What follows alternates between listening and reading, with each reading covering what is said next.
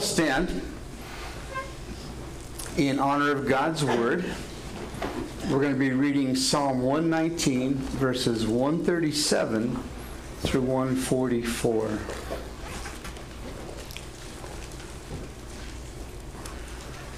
And let's just prepare ourselves to receive from the Lord this morning. Righteous are you, O Lord, and upright are your judgments. Your testimonies, which you have commanded, are righteous and very faithful. My zeal has consumed me because my enemies have forgotten your words. Your word is very pure, therefore your servant loves it. I am small and despised, yet I do not forget your precepts. Your righteousness is an everlasting righteousness, and your law is truth. Trouble and anguish have overtaken me, yet your commandments are my delights. The righteousness of your testimonies is everlasting. Give me understanding, and I shall live. This is God's word.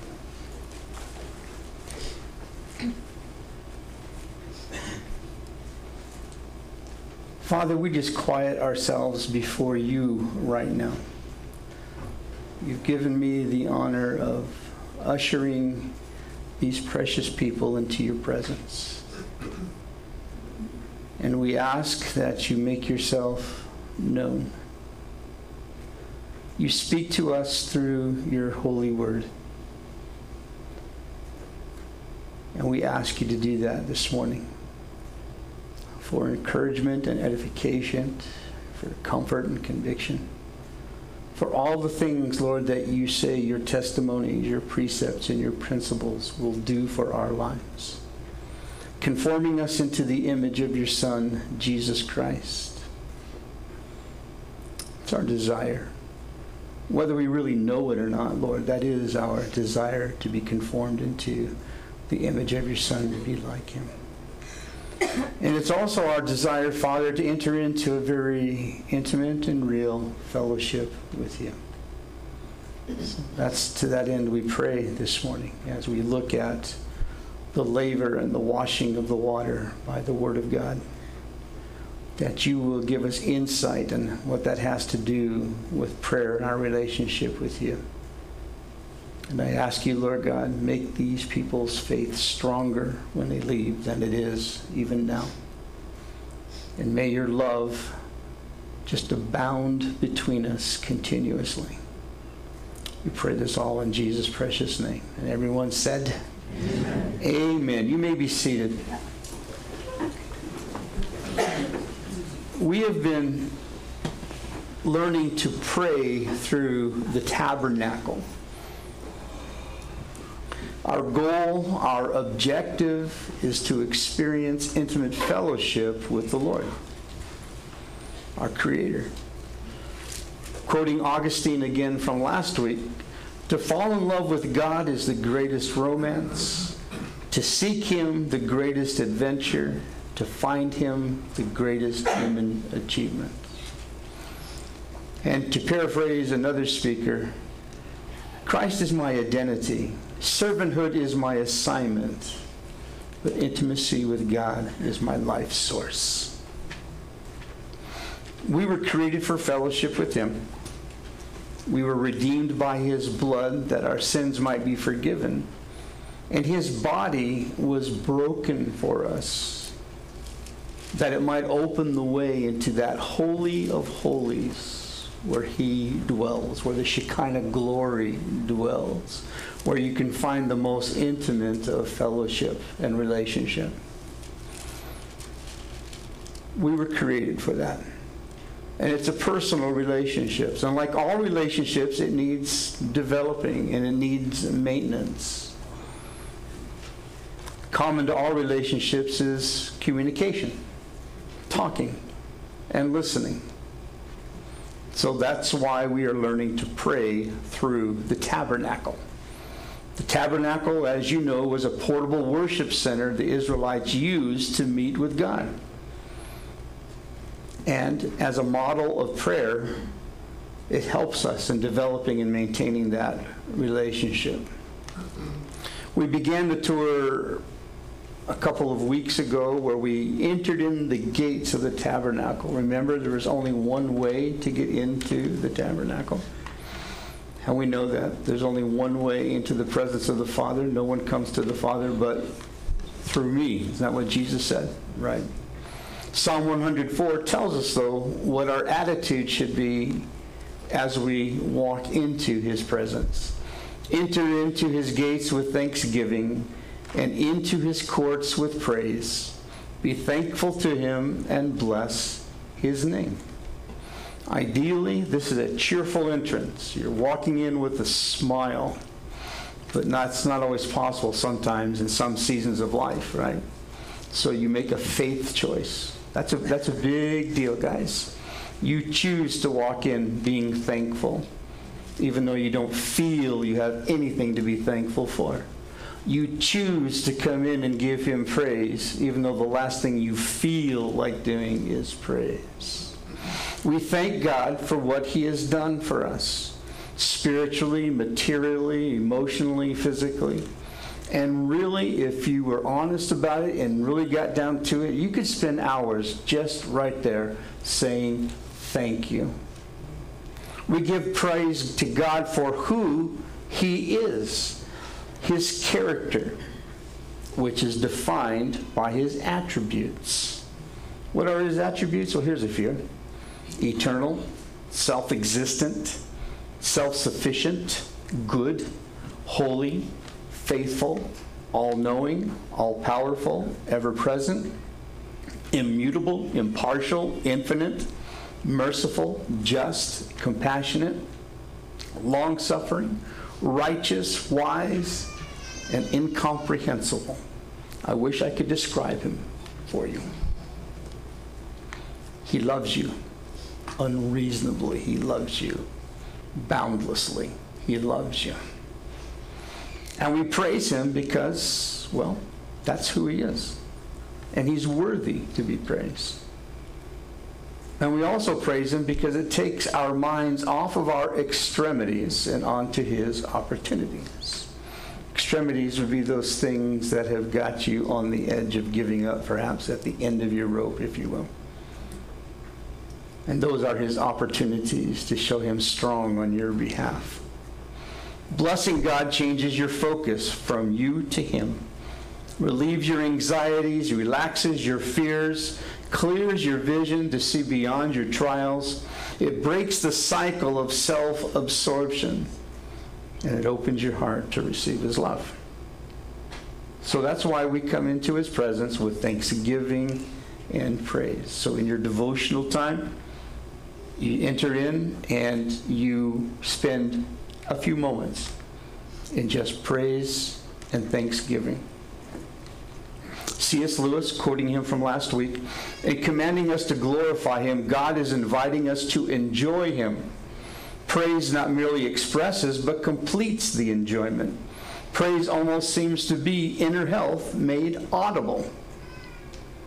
Anybody say amen to that? So as we enter that time of devotion, of waiting on God, of fellowship with Him, we begin with thanksgiving and praise. Then, you know, we move to the next thing, which is the only thing now that can keep you or hinder your relationship or your experience with Him. And that's to the bronze altar or the altar of sacrifice. And this is where we confess our sins. If you remember, the altar was the place of sacrifice, of shedding blood, of burnt offerings to atone for sins.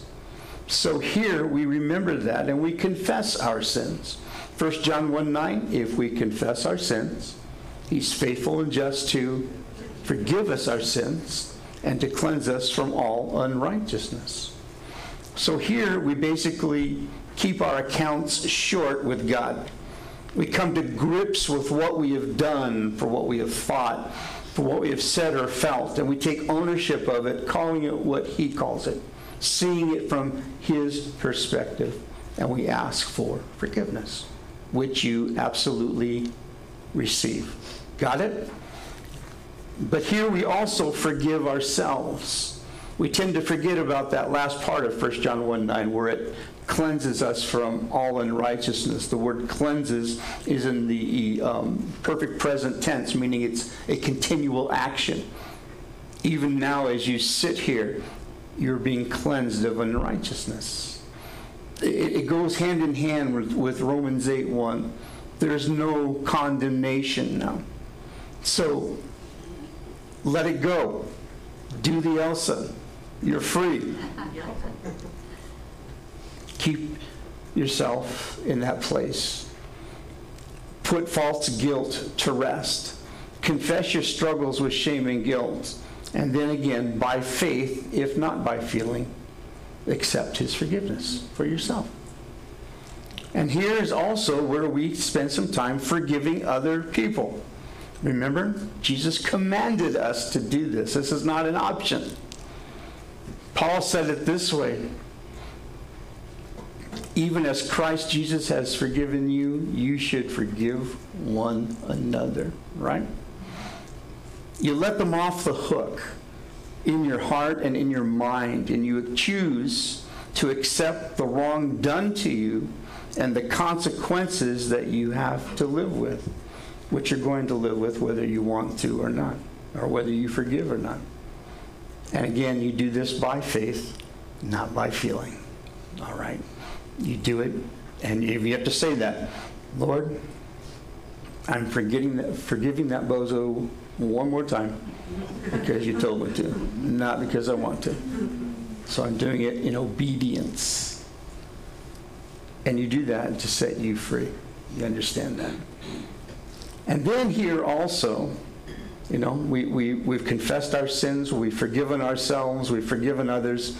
We spend time struggling with our will to offer ourselves up as a living sacrifice. Romans 12, 1 tells us to do that. I beseech you, brethren, by the mercies of God, that you offer yourself up as a living sacrifice, which is your reasonable service. Now, the problem with living sacrifices is that they tend to crawl off the altar.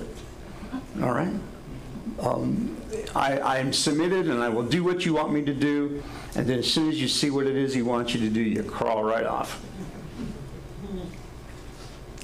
Here you settle the issue of really who gets to call the shots in your life and who gets to rule over you. Is it going to be you or your God?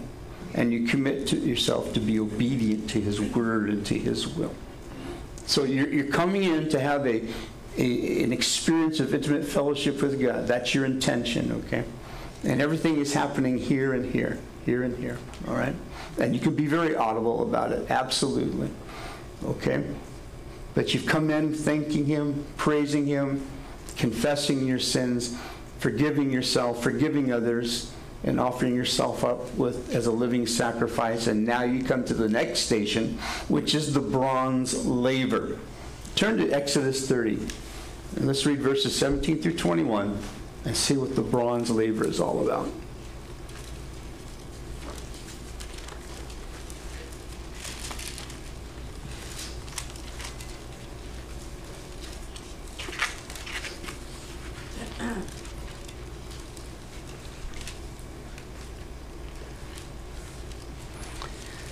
Exodus 30, starting at verse 17. Then the Lord spoke to Moses, saying, you shall also make a laver of bronze, with its base also of bronze, for washing.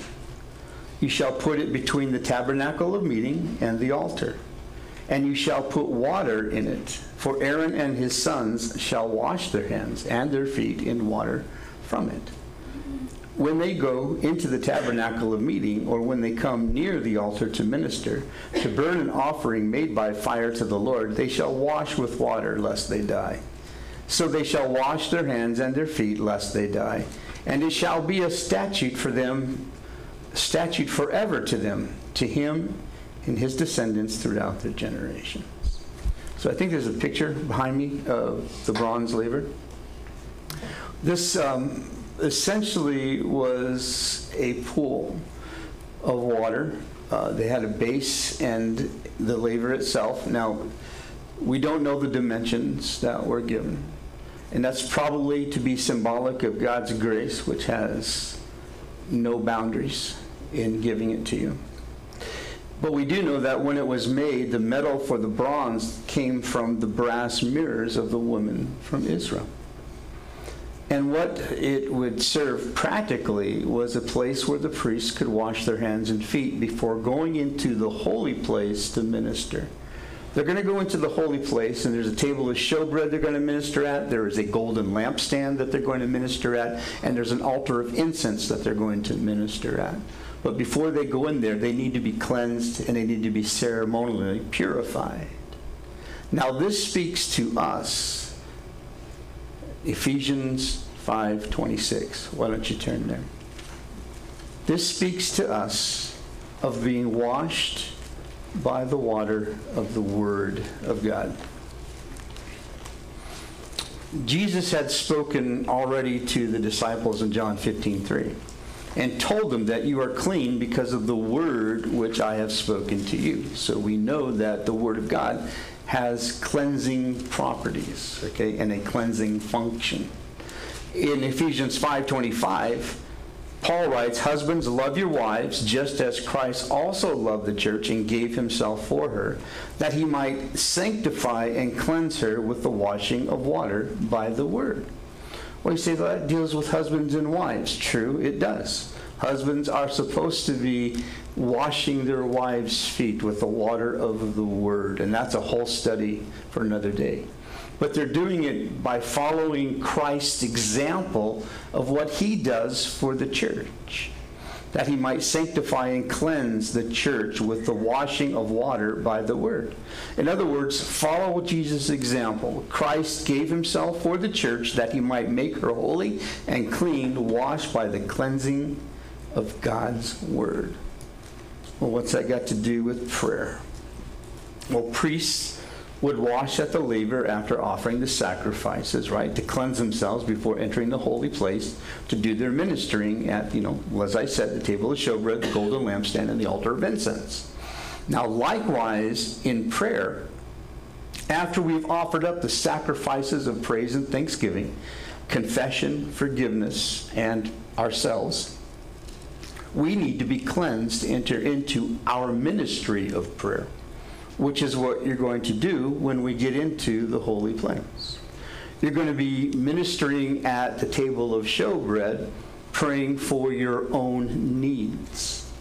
What, is, what does it say in Matthew 6? Give us this day our daily bread. That's right. So that represents us praying for our daily needs. We're going to be praying at the golden lampstand. What does that represent? Well, Jesus said that he was the light of the world. The golden lampstand represents being the light of the world. And Jesus said that we are the light of the world. The light in what sense? The light of showing and pointing to the truth of Jesus Christ. That there is no other name under heaven or earth where men, men must be saved but the name of Jesus Christ. So that speaks of us ministering in prayer for all ministries, especially those ministries related to the gospel. Okay? And then there's the altar of incense. In Revelation chapter 5, the altar of incense, we're told, represents the prayers of the saints.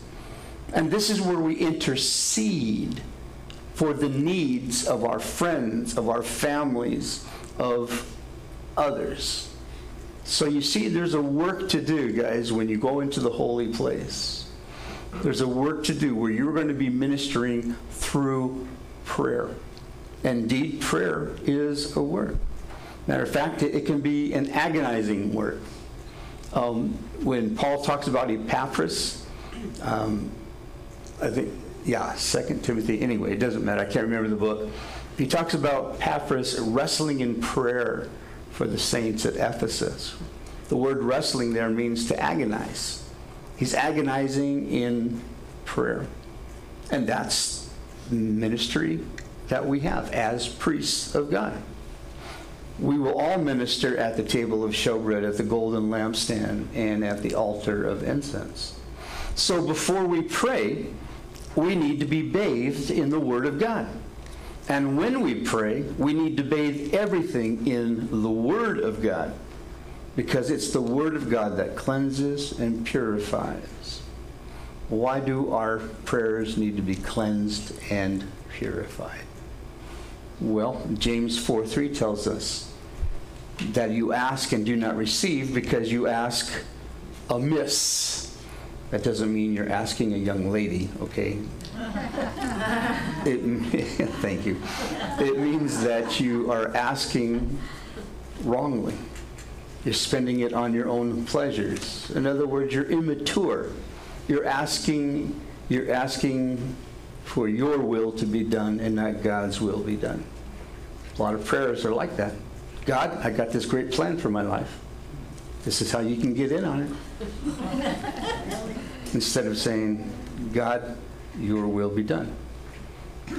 You enter a time of prayer, you need to realize that the purpose of all prayer is to accomplish His will.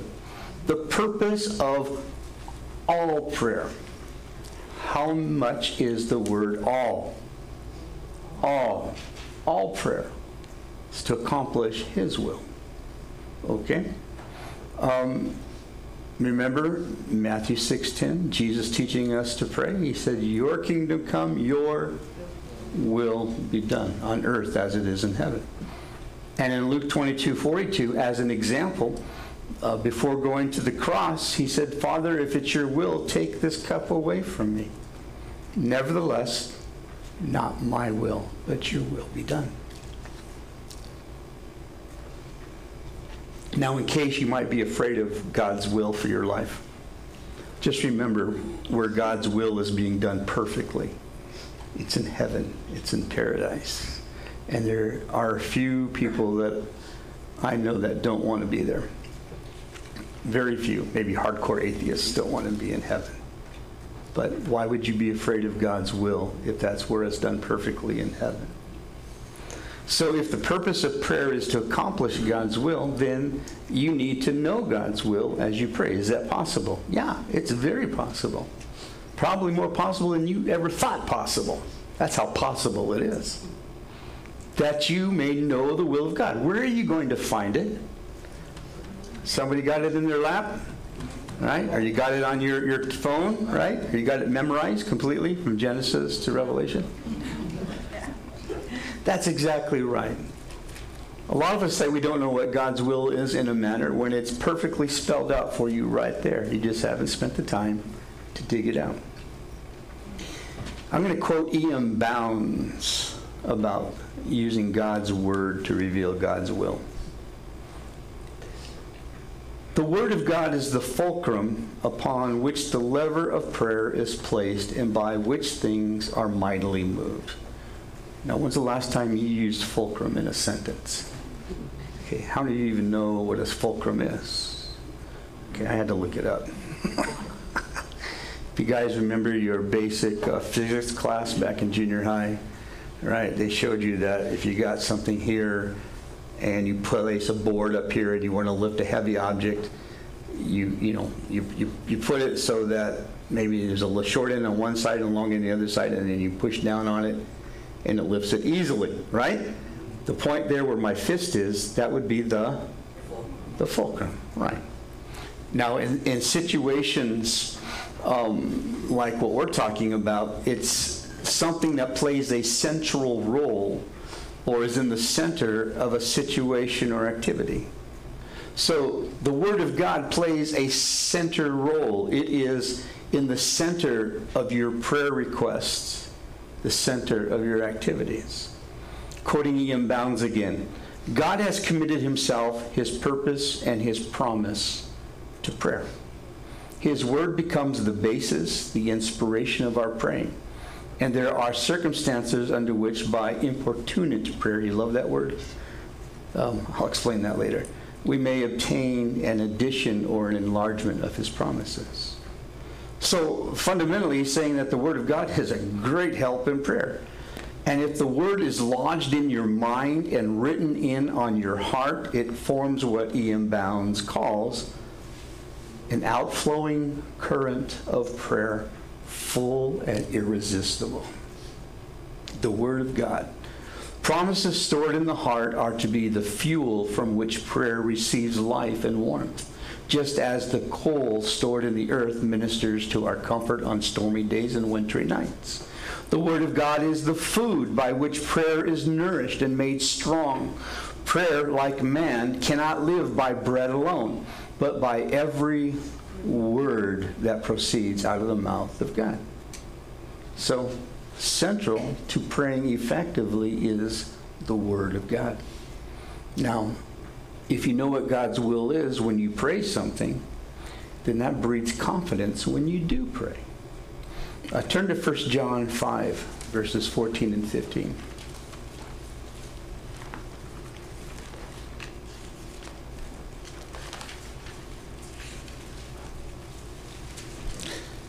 When you ask something according to God's will, when you pray the promises of God, the precepts of God, and the principle that are found in God's Word, you can have confidence and pray with real and definite faith. Look at 1 John 5:14. This is the confidence that we have in him. That if we ask anything according to his will, he hears us. And if we know that he hears us, whatever we ask, we know that we have the petitions that we have asked of him. Quite simple, isn't it? Straightforward. That word confidence means to be able to speak openly, frankly, freely, and fearlessly. Because when his will is prayed, he hears you. And when he hears you, you know you have that request.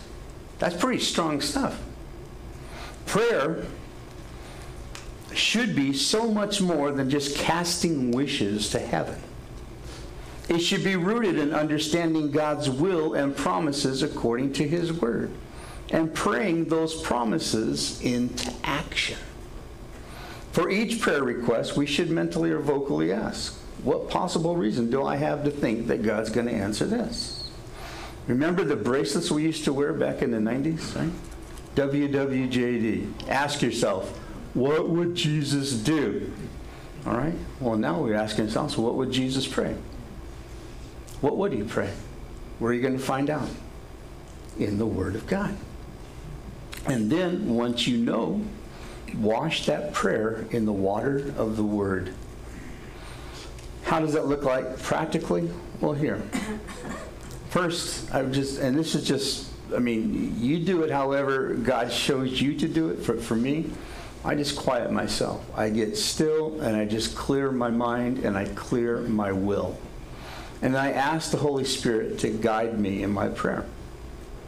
You know, I'll even remind him that he lives within me and that he is the spirit of truth according to John 16, 13.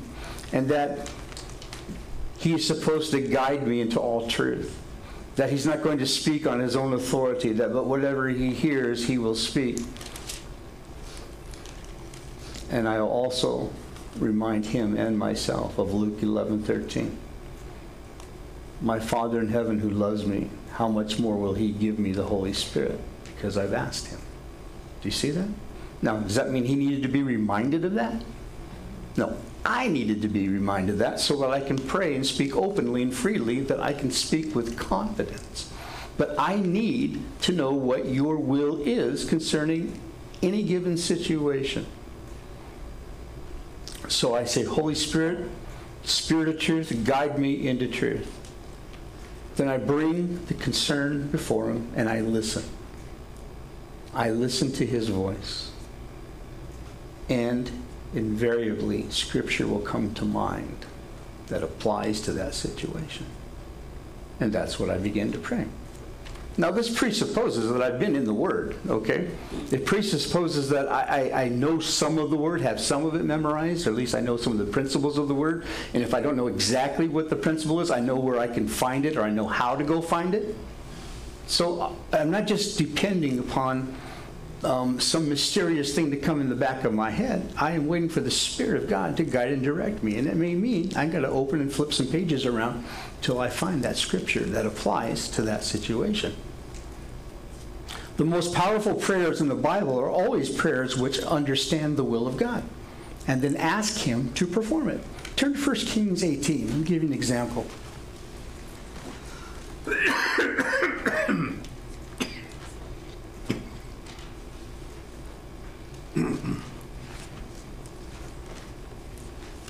1 Kings 18.1. Now, set you up here on what this is about. For three years, because of Elijah's prayer, it hasn't rained. It's been a drought. And Ahab has been bothered by that, thinking that Elijah caused this. He doesn't really get it, that this is God trying to get his attention. But nevertheless, he's all over Elijah about it. Now, for those of us who went to Israel, is there anybody else here that went on the trip? Do you remember the store that we, we stopped at and there was a camel outside of the store, right? And across there was like a little convenience mart and there was those ruins. Do you guys know what that was? King Ahab's castle. That's it. King Ahab's castle. We stood there and was kind of looking around to see where Jezebel got tossed out, you know. But They had great food there too. yeah, shawarma. Yeah. Um, well, it came to pass after many days, verse 1, that the word of the Lord, the word of the Lord, what's the word of the Lord? It's the word of the Lord. It's that Bible you have in your hand. Came to Elijah in the third year, saying, Go, present yourself to Ahab, and I will send rain on the earth. There's a promise. I will send rain on the earth. Hasn't rained in three years. Pray for rain. I'm going to send it. Then Elijah said to Ahab, look at verse 41. We're dropping down there. Go up, eat and drink, for there is a sound of abundance of rain. So Ahab went up to eat and drink, and Elijah went up to the top of Carmel, and he bowed down on the ground and put his face between his knees. Odd, right? When you pray, what position do you take? Horizontally, head on the pillow. or you bow your knees and fold your hands and close your eyes. Why is he bending over, squatting, and put his head between his knees? This is a birthing position. This is how women would give birth. It speaks of fervency, and it speaks of the work of prayer, which is sometimes agony. Okay? He's getting into it. He's getting into this prayer. And then verse 43, he said to his servant, Go up now, look toward the sea. So he went up and looked and said, There's nothing. And seven times he said, Go again. Seven times he's taking this birthing position and he is praying and agonizing that God would do what God said he would do bring the rain. Came to pass the seventh time that he said, There is a cloud as small as a man's hand rising out of the sea. So he said, Go up and say to Ahab, Prepare your chariot and go down before the rain stops you. And it happened that in the meantime that the sky became black with clouds and wind, and there was a heavy rain. So Ahab rode away and went to Jezreel. He had God's word. So it's a done deal. But it requires what? Prayer. It requires prayer. He bowed down on the ground, put his face between his knees. Fervent prayer. This prayer required fervency. And he repeated the prayer seven times. You know why? Because that's how many times it took for the prayer to be heard and answered. How often do we pray dispassionately? You know, we sort of give it a one and done. Lord, you said you'd bring rain. I pray that you bring rain. Thank you in Jesus' name. Let's go to Peter Piper. Have a pizza. How seldom do we pray for unprecedented and impossible things? Because we lack the faith, and we lack the perseverance, we lack the desire to agonize in prayer. You guys remember John Newton, right? The ex-slave owner, the one, and actually slave ship owner and uh, writer of that great, most famous gospel song, Amazing Grace. Well, he also wrote another hymn, and one of the stanzas in it goes like this Thou art coming to a king, large petitions with thee bring, for his grace and power are such none can ever ask too much. Scripture bears witness to the fact that God delights to answer daring prayers that are based on his promises. Oswald Sanders, not Oswald Sanders, was it Oswald? Is that the, that's the guy, the book that we're studying on Tuesday night, right? Oswald Sanders, yeah. He says you can be audacious in your prayers. Like that word? I remember what we used to say in the 90s, bodacious. That was totally bodacious, dude.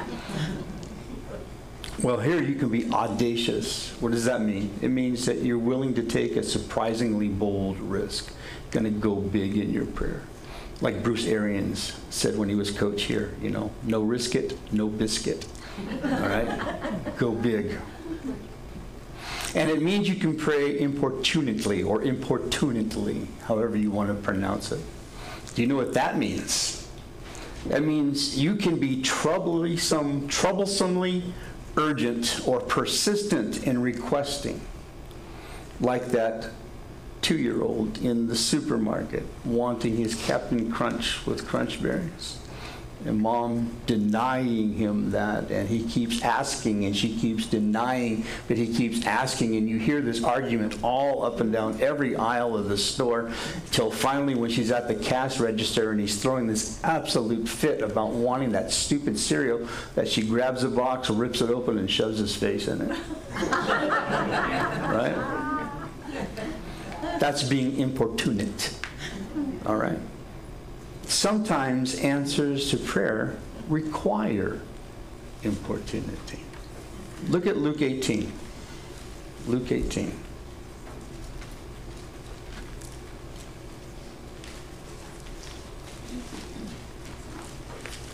Luke 18 1.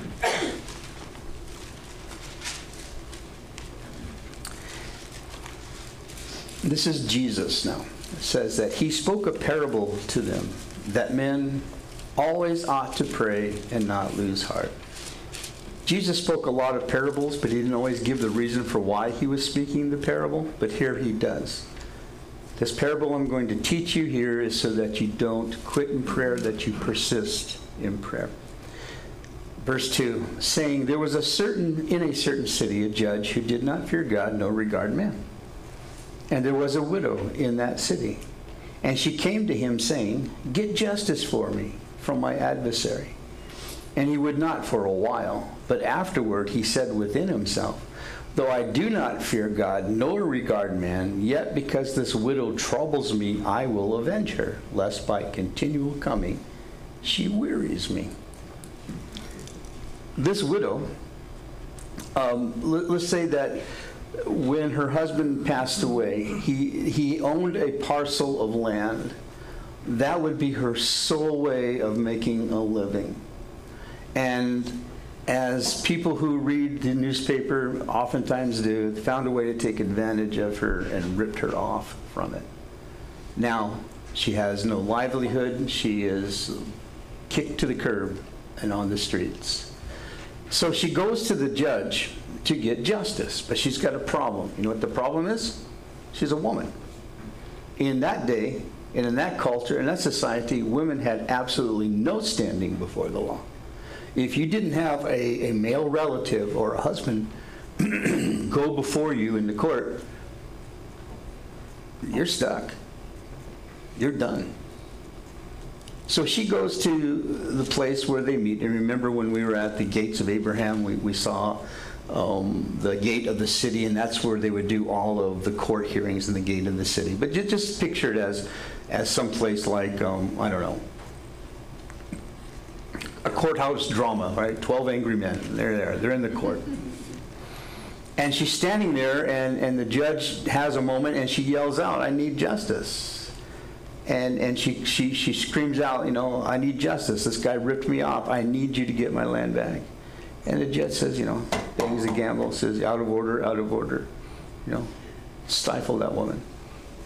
She keeps yelling. Order in the court, order in the court. She keeps yelling. Finally, he says, bailiff, take her out. And they drag her out. And as they're dragging her out, she's still yelling all the way out the door into the hallway. Okay? She comes back in as soon as they let her go. She wants justice. Give me justice. Give me justice. Bang, bang, bang. Bailiff, get her out of here again. They take her out, this time outside the courthouse. She goes around back. She comes in. She finds where the judge's chamber is, and she's waiting at his chambers as he comes back. And she has her removed again. He goes to lunch. She tracks him down. She finds out where he's eating. She goes in and sits right across from him and she says, You've got to give me justice. You've got to do justice for me. She starts creating a scene and then the manager comes and takes her outside.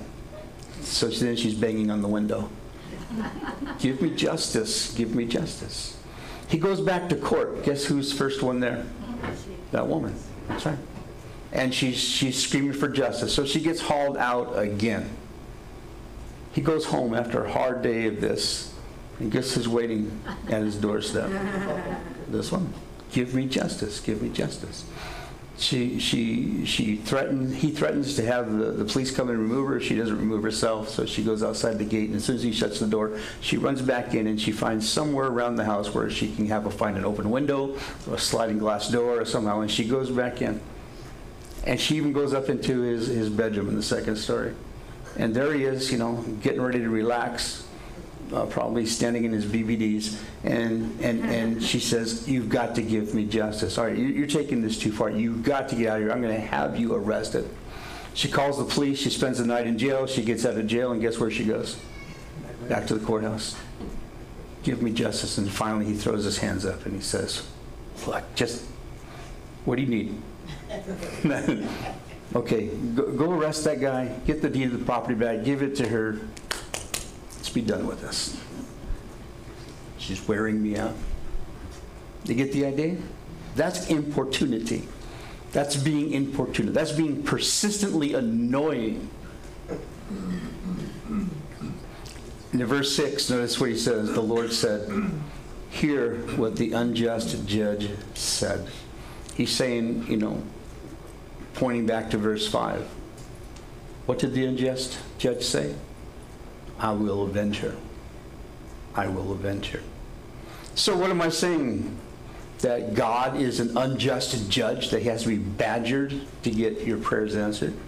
Not at all. It's an argument from the lesser to the greater. The lesser is the unjust judge who didn't care about anything and wasn't even going to listen to this woman. But the greater is our Heavenly Father who will listen because of his love for us. Much more willing to listen to your prayers, much more willing to answer your prayers. So that raises the question then why, why doesn't he just simply answer it without having to require us to be so importunate? I want you to use that in a conversation at lunch today, okay? Well, Ephesians 6:12 that tells us that there's a spiritual battle going on. We don't wrestle against flesh and blood, but against principalities, powers, and against rulers of darkness in this age. And 2 Corinthians 10:4 tells us that the weapons of our warfare in this spiritual battle are not carnal, but spiritual for tearing down the strongholds, and that spiritual power is in your importunate prayer. Let me tur- turn to Daniel 10, 12. I think we have time to get this in. Um, and here's an example of what I'm talking about. Daniel chapter 10.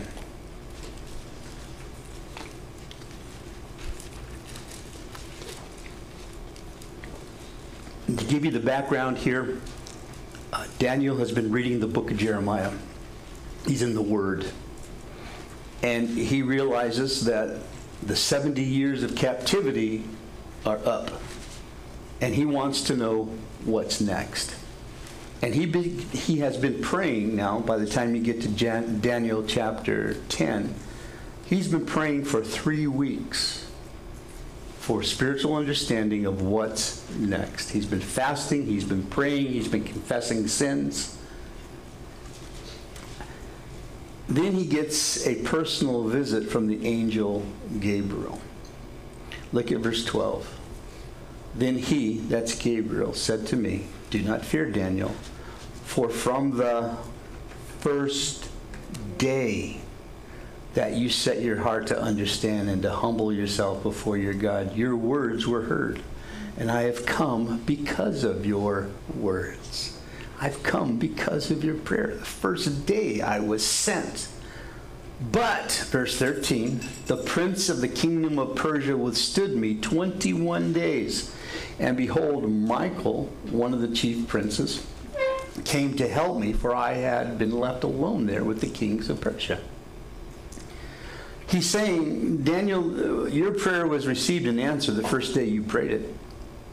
But the prince of the kingdom of Persia, or another way of saying principalities and powers and spiritual forces, withstood me. He opposed me. He was blocking my way. He was standing his ground against me, and I needed to get Michael to come back me up so I could break free to get down here. Samuel Chadwick contends this Satan fears nothing from prayerless studies, teaching, and preaching. He laughs at our toil and he mocks at our wisdom, but he trembles when we pray. And that starts a fight. Okay? There's a battle that's going on. And that's why Jesus taught the parable of the unjust judge that men always ought to pray and not lose heart. And the takeaway is this shameless persistence, otherwise known as importunity, shameless persistence goes away with full hands. That's good to know. But you know, the opposite is also true.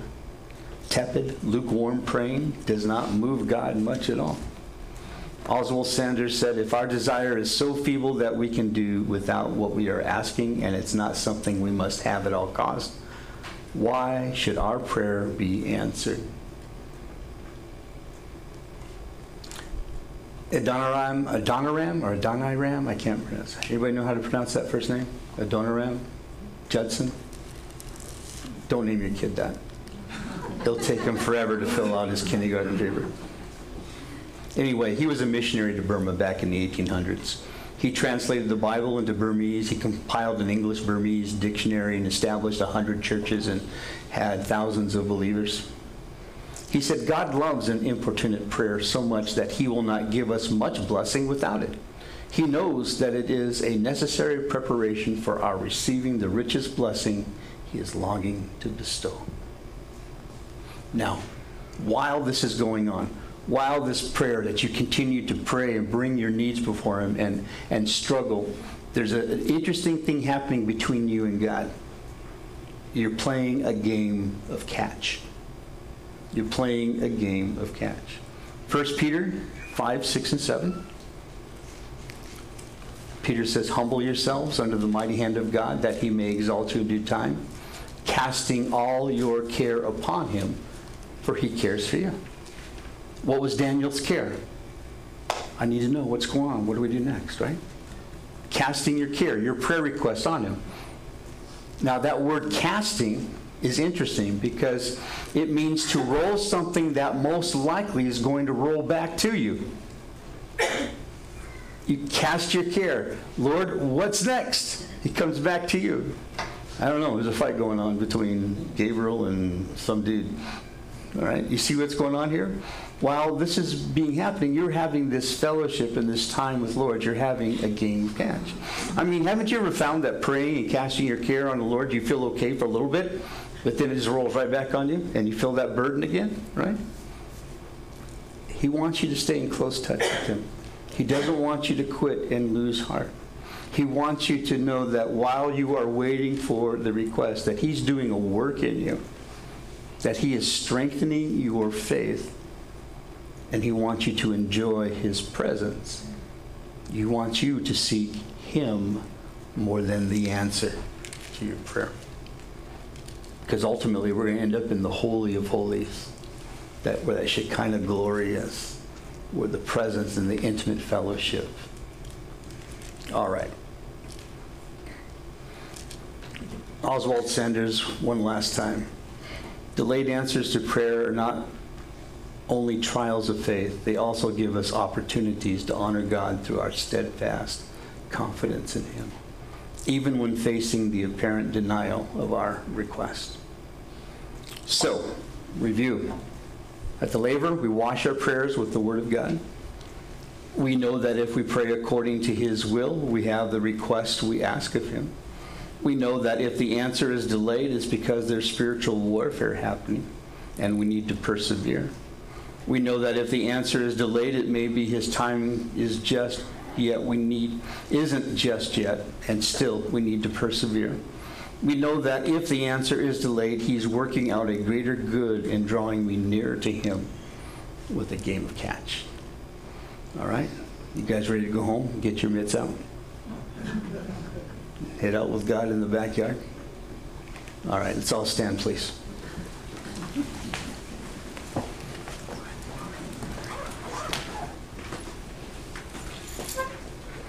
We are about to sing, go ahead and hit the lights. We're about to sing the doxology. You guys should know this by heart by now. But what I want to encourage you is that you think about some of the principles that were taught to you today. And you go and you seek the Lord, and you don't go to God and say, Well, Pastor said. You go to the Lord and you say, You said. This is your word, Father. You said. And you pray earnestly, you pray persistently, even have a tinge of respectful attitude that's still attitude. And you know what? You will draw near to him and you will feel his presence. He will bring the word of God to your mind and you can have that confidence that First John tells us about. He will answer your prayer. He is a God who answers prayer and he is the only one who answers prayer. Amen. Well, Father, I, I pray your blessings upon these precious people. I pray they walk out of here today with strengthened faith, encouragement, Lord, and conviction. And I thank you that you are the God who answers prayer. And I thank you for your encouragement that we need to pray persistently, Lord.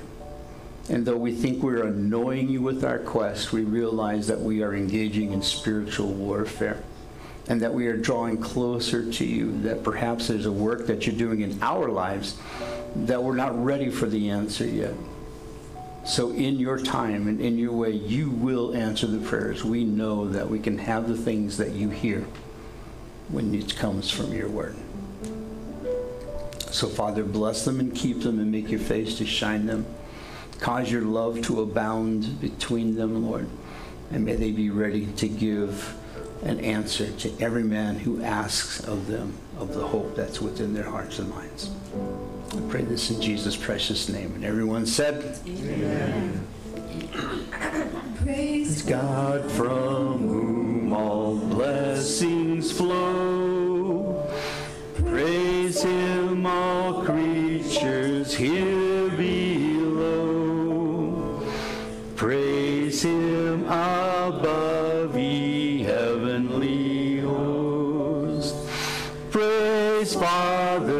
Son, and Holy Ghost. Amen.